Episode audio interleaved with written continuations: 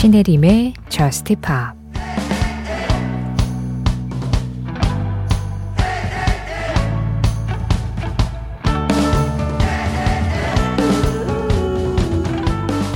여름날의 사랑도 오리라 부르는 것도 그만하자. 넌 내 것이었던 적이 없어서 잃어버릴 수도 없으니까. 기억 속에 사라져가는 우리가 보여. 그렇게 8월은 한순간에 지나가 버렸지.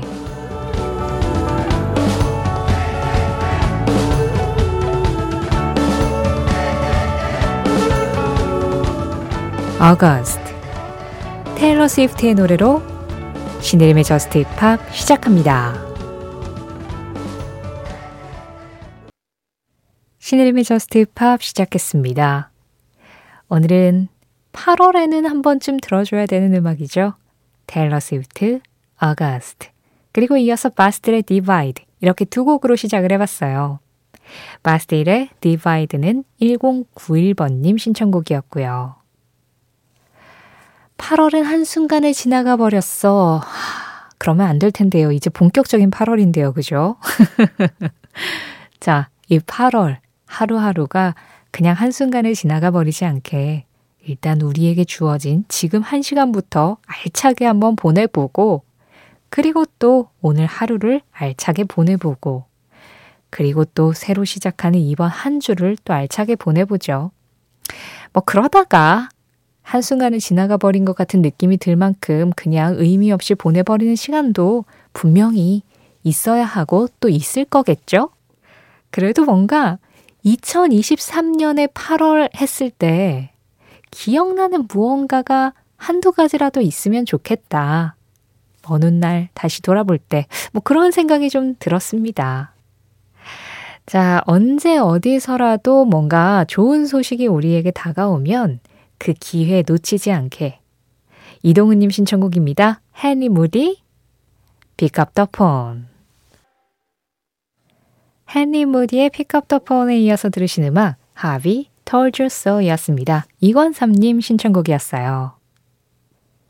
신의림의 저스트 힙합 참여하는 방법, 오늘도 정성스럽게 안내해 드리겠습니다.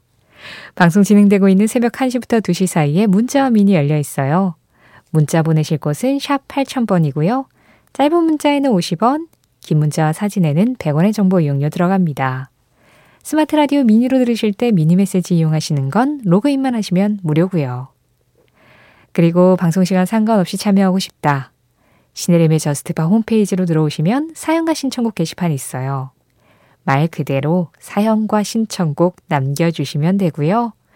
간단하게 SNS 하다가 JUST POP에 한번 들러보고 싶다 하실 때 인별그램 MBC JUST POP을 찾아주세요. 그날그날 방송 내용 제가 feed로 올리고 있고요. 거기에 댓글로 참여해 주시면 좋아요 눌러드리고 있습니다. 뭐 간단하게 사연 신청 다 받고 있으니까요. 어느 쪽이든 편한 쪽으로 참여하시면 됩니다. 자, 이제 우리 노래 한 곡 듣고 또 월요일에 뮤지션 할 건데요. 이제는 딱 이 시간 월요일 다섯 번째 노래.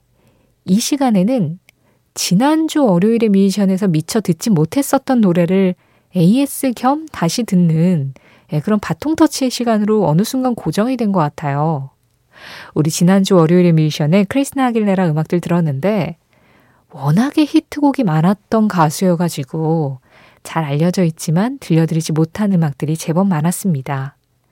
그런데 그 중에서 강혜수 님이 크리스티나 아길레라의 Come On Over 신청해 주셨거든요. 이 노래도 크리스티나 아길레라 1집에서 진짜 많이 사랑받았었던 곡이죠. 근데 이게 1집 원곡 버전이 있고 나중에 편곡돼서 나온 버전이 또 있어요. 근데 오늘은 원곡 버전을 듣겠습니다. 1집에 있었던 그 음원 그대로. 크리스티나 아길레라예요. Come on over.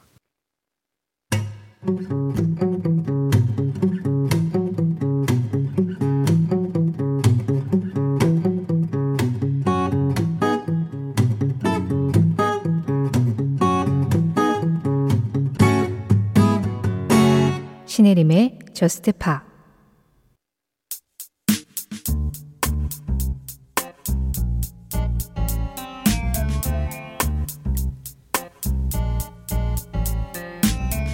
월요일의 뮤지션 다프트 펑크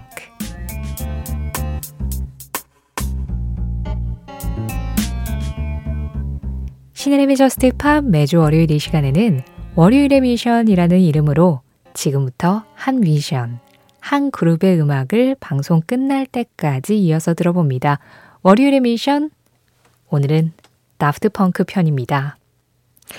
지금은 해체를 했지만 일렉트로닉 씬에 아주 전설적인 족적을 남긴 프랑스의 듀오죠. 2021년에 해체를 해서 그때 저스트팝 방송하고 있을 때였으니까 해체 기념으로 이제 다프트 펑크 음악들을 몇 곡 같이 듣고 그러긴 했는데 아예 월요일의 뮤지션으로 이렇게 길게 다루지는 않았었더라고요. 여름. 아, 다프트 펑크 음악 듣기 딱 좋은 계절이죠. 토마스 방갈테르 그리고 기마누엘 드 오멘 크리스토라는 두 학교 친구가 원래는 3인조로 이제 락밴드로 시작을 했었죠. 그 락밴드 이름은 달링이라는 이름이었다고 하는데 그때 그냥 락밴드를 할 때 사실 약간 아마추어스럽기도 했고 나이도 어렸고 그래서 패기로 음악을 하고 있었는데 어떻게 편집 앨범에 한번 참여할 기회가 돼서 이제 거기에다가 자신들의 노래를 녹음을 했었었다고 해요. 그랬는데 한 영국의 음악 잡지에서 그 음악을 듣고 한 무리의 멍청한 펑크록이다. A bunch of daft punk 라는 혹평을 한 거죠. 그래서 이런 부정적인 비판을 받았을 때 기분이 굉장히 나쁠 법도 한데, 어, 다프트 펑크? 이거 되게 재밌는데? 해가지고 그 문장을 기억을 하고 있었다고 하더라고요.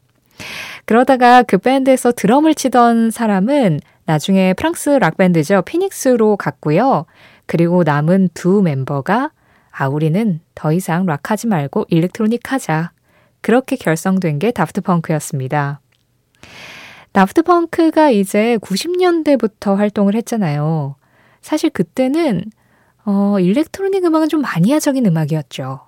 90년대는 얼터너티브의 시대였고 락의 시대였고 또 이제 주류로 들어오면은 주류 팝 시장에서는 머라이어 캐리나 뭐 보이스 투맨 같은 R&B 발라드가 한창 왕성하던 시기였는데 이 다프트 펑크는 이제 새로운 스타일의 음악들, 좀 실험적인 음악을 직접 하면서 이때는 아주 마니아적이었던 음악을 점차적으로 대중적으로 만드는데 큰 역할을 했었던 그런 듀오였죠. 말씀드린 대로 밴드 하던 시기에 받았던 그 혹평 중에서 다프트 펑크라는 그 단어, 그 문장을 아주 재밌게 기억을 해서 심지어 그 혹평을 그냥 아예 본인들의 이름으로 단체 말이죠. 자, 그렇게 해서 처음으로 이제 사람들의 주목을 끌었던 노래 1996년에 나왔었던 다 펑크라는 곡이었습니다. 지금부터 다프트 펑크의 초기 히트곡들을 들어볼 텐데요. 준비되셨죠? 이 여름에 즐길 수 있는 일렉트로닉 음악들. 먼저 다프트 펑크입니다. Da Funk. 다프트 펑크, Da Funk, 그리고 Around the World, 마지막으로 One More Time까지 세 곡 이어서 들었습니다. 저 오늘 라디오 DJ가 아니라 클럽 DJ 된 기분이에요. 어, 다프트 펑크가 클럽에서 이렇게 뭐 연주를 하거나 이 디제잉을 보거나 뭐 공연에서도 마찬가지로 항상 헬멧을 쓰는 걸로 유명하죠. 처음 헬멧을 쓰게 된 이유는 부끄러워서였다고 해요. 좀 무대에 서는 게 민망해서 실제로 다프트 펑크 멤버들이 인터뷰에서 이제 헬멧을 썼더니 훨씬 더 이제 맨 얼굴로 다녔을 때 본인들을 알아보는 사람들이 적어서 그냥 뭐 지하철 타고 다니고 어디 식당 들어가고 이런 것도 너무나도 편하고 다프트 펑크라는 이름 때문에 나의 개인적인 사생활이 피해받는 것을 원치 않는다 이런 이야기를 하기도 했는데 그랬는데 사실은 원래 얼굴 다 알려져 있어요. 네. 요즘 세상이 얼마나 무서운 세상인데요. 네, 아시겠지만 다프트 펑크 멤버들의 그냥 예, 헬멧을 쓰지 않은 모습은 정말 세상 순둥합니다. 너무 인상 좋아요. 그런데 이제 이렇게 무대에 딱 올랐을 때 헬멧을 쓰는 그 순간부터 마치 슈퍼맨이 수트 입고 배트맨이 수트 입은 것처럼 완전히 다른 느낌. 정말 무대에서는 저 사람들이 영웅이구나. 이런 느낌을 딱 주죠. 그래서 다프트 펑크 이후로 그렇게 본인의 얼굴을 가리고 일종의 자기 자신을 캐릭터화해서 일렉트로닉 뮤직을 선보이는 그런 뮤지션들도 많아졌는데요. 자, 다프트 펑크의 초기 히트곡들을 들었는데 이 영웅들의 음악들 아직 우리가 들어야 될 노래들이 많죠. 2001년에 발표된 음악입니다. Harder, Better, Faster, Stronger. 이 곡은 서정호님 신청으로도 함께 들을게요. 벌써 딱 10년이 됐네요. 이 일렉트로닉과 복고 디스코의 이 결합을 완벽하게 팝의 유행으로 만들었었던 지금 들으신 음악 다프트 펑크 피처링 퍼렐 윌리엄스 나일 로저스의 Get Lucky였습니다. 그보다 먼저 들으신 음악은 다프트 펑크의 아주 감성적인 음악 일렉트로닉 안에 이렇게 감성이 녹아 있어도 되나 싶은 Something About Us였고요. 또 그보다 먼저 들으신 음악 Harder, Better, Faster, Stronger였습니다. 이렇게 좋은 음악이 많은데 다프트 펑크는 왜 해체를 한 거죠?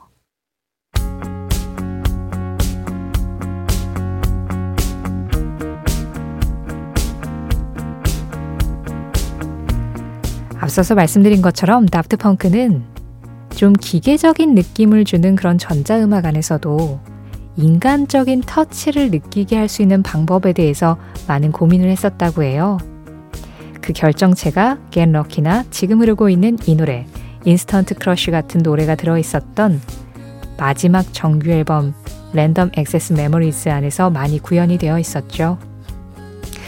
자, 다프트 펑크를 그리워하면서 오늘 이 곡 전해드리고 인사드리겠습니다. 다프트 펑크 피처링 줄리안 카사블랑카스 인스턴트 크러쉬 지금까지 저스트 팝이었고요. 저는 신혜림이었습니다.